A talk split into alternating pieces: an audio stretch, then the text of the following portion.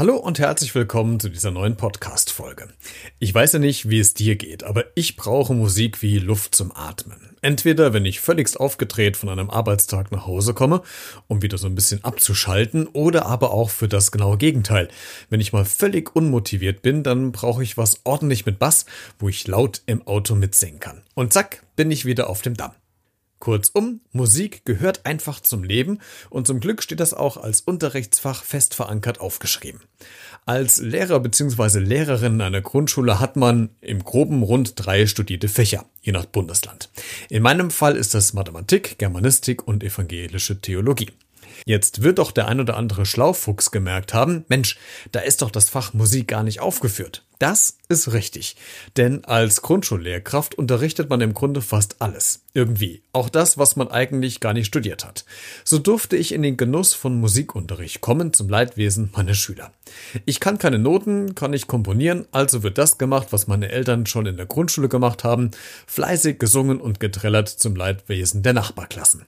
Musik ist das heutige Thema, genauer gesagt mysteriöse Brummgeräusche, die eine Schülerin von mir erkannte, die immer wieder im Musik Musikunterricht auftraten. Und so viel vorweg. Brummen kann jeder, kommt nur drauf an, wie laut. Dann lass uns mal in die heutige Folge starten. Lehn dich zurück, schnapp dir einen Kaffee oder Tee, starr an die Wand oder mach die Augen zu. Hauptsache, du hast es gemütlich. Los geht's.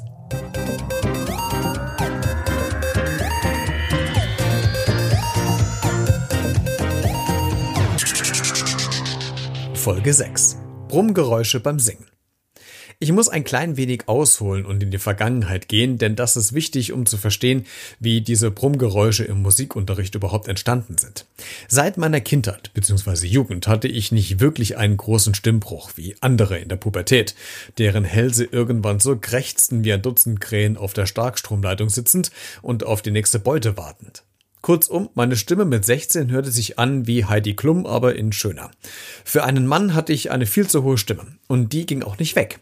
Irgendwann landete ich dann an der Uni zum Studieren und arbeitete nebenher beim Radio und war als Reporter unterwegs. Irgendwann wollte ich auch mal im Radio zu hören sein, nur ging das mit meiner aktuellen Stimme nicht. Mein hessischer Dialekt war zu stark, die Stimme zu hoch und die Klangfarbe, ach vergessen wir's. Ich musste also zu einer Logopädin und die sollte dann das Wunder vollbringen, woran ich am wenigsten geglaubt habe. Meine Stimme so fit machen, dass sie radiotauglich wird. Eine Intensivsitzung jagte die nächste und siehe da, irgendwann änderte sich tatsächlich meine Stimme und erhielt dann doch noch etwas mehr Bass. Ich kürze etwas ab. Ich durfte als Reporter jetzt auch mal was sagen, was auch gesendet wurde und an der Uni war ich jetzt nicht mehr Frau Becker, sondern man konnte schon erkennen, dass da jetzt ein Mann spricht. Tolles Gefühl. Cut in der Zeitleiste und jetzt befinden wir uns in der Klasse, in der ich Musik unterrichte. Also jedenfalls versuche. Ich bin ja nicht ausgebildet. Die Kids haben eine Menge Spaß dabei, Lieder zu singen. Und wir konzentrieren uns da auf die aktuellen Chart-Hits, denn das motiviert die Schüler und Schülerinnen am meisten mitzumachen. Sie können also Vorschläge machen, was wir singen wollen. Ich besorge die Melodie, Dank Karaoke-Version, die es fast von jedem Lied gibt, ist das überhaupt kein Problem. Die Schüler besorgen die Songtexte und dann wird losgeschmettert. Natürlich singen wir jetzt nicht 45 Minuten lang immer dasselbe Lied. Wenn es ein englischer Text ist, wird er übersetzt und besprochen. Bei deutschen Texten hingegen kümmern wir uns mehr um die Musiker und erstellen zum Beispiel Referate.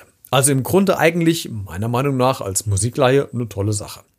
Die vorhin schon genannte Schülerin wird aber im Laufe der letzten Wochen immer etwas unruhiger, wenn wir singen und sagt regelmäßig im Sitzkreis, Herr Becker, hier brummt es irgendwie immer, wenn wir singen. Wie meinst du das? XY frage ich nach. Naja, meistens, wenn wir singen, merke ich so ein Brummen nicht. Ich merke das am Stuhl. Der vibriert dann leicht. Okay, sage ich. Du, ich habe jetzt aber auch keine Ahnung, was das ist. Zur Orientierung. Besagte Schülerin sitzt meist zwei Stühle neben mir, also nicht direkt in meiner Nachbarschaft. Dadurch, dass wir im Sitzkreis keine feste Sitzordnung haben, rotieren die Sitzplätze natürlich so, dass immer wieder unterschiedliche Konstellationen entstehen. Wir lassen uns weiter nicht beirren und führen in der Stunde fort. Das Problem des Brummens allerdings löst sich für die Schülerin aber überhaupt nicht.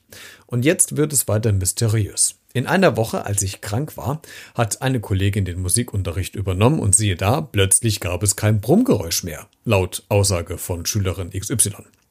Ich habe meine Kollegin natürlich gefragt, ob sie irgendetwas anders gemacht hätte, den Raum gewechselt oder gar draußen gesungen oder im Stehen vielleicht. Nichts. Alles so, wie ich es auch mal mache.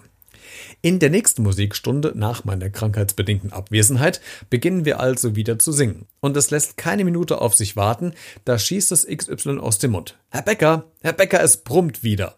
Und ich weiß jetzt auch, woher es kommt. Jetzt bin ich aber gespannt.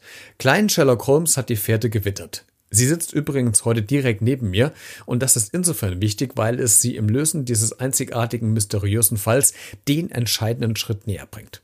Du bist es. Wie? Was? Was bin ich?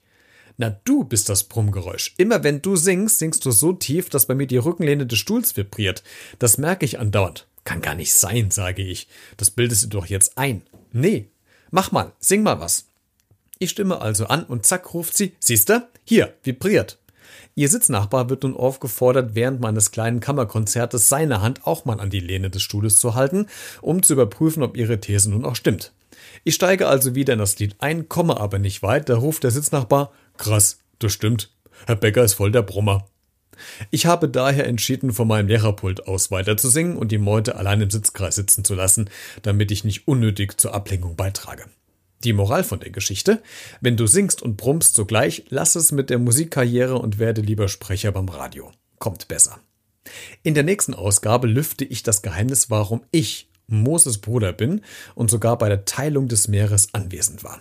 Wir machen dann für heute mal Schluss.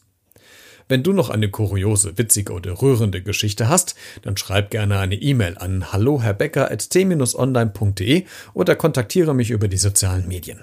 Alle Geschichten bleiben anonym und es werden keine Namen genannt. Ich bin sehr gespannt, was du vielleicht noch so zu erzählen hast.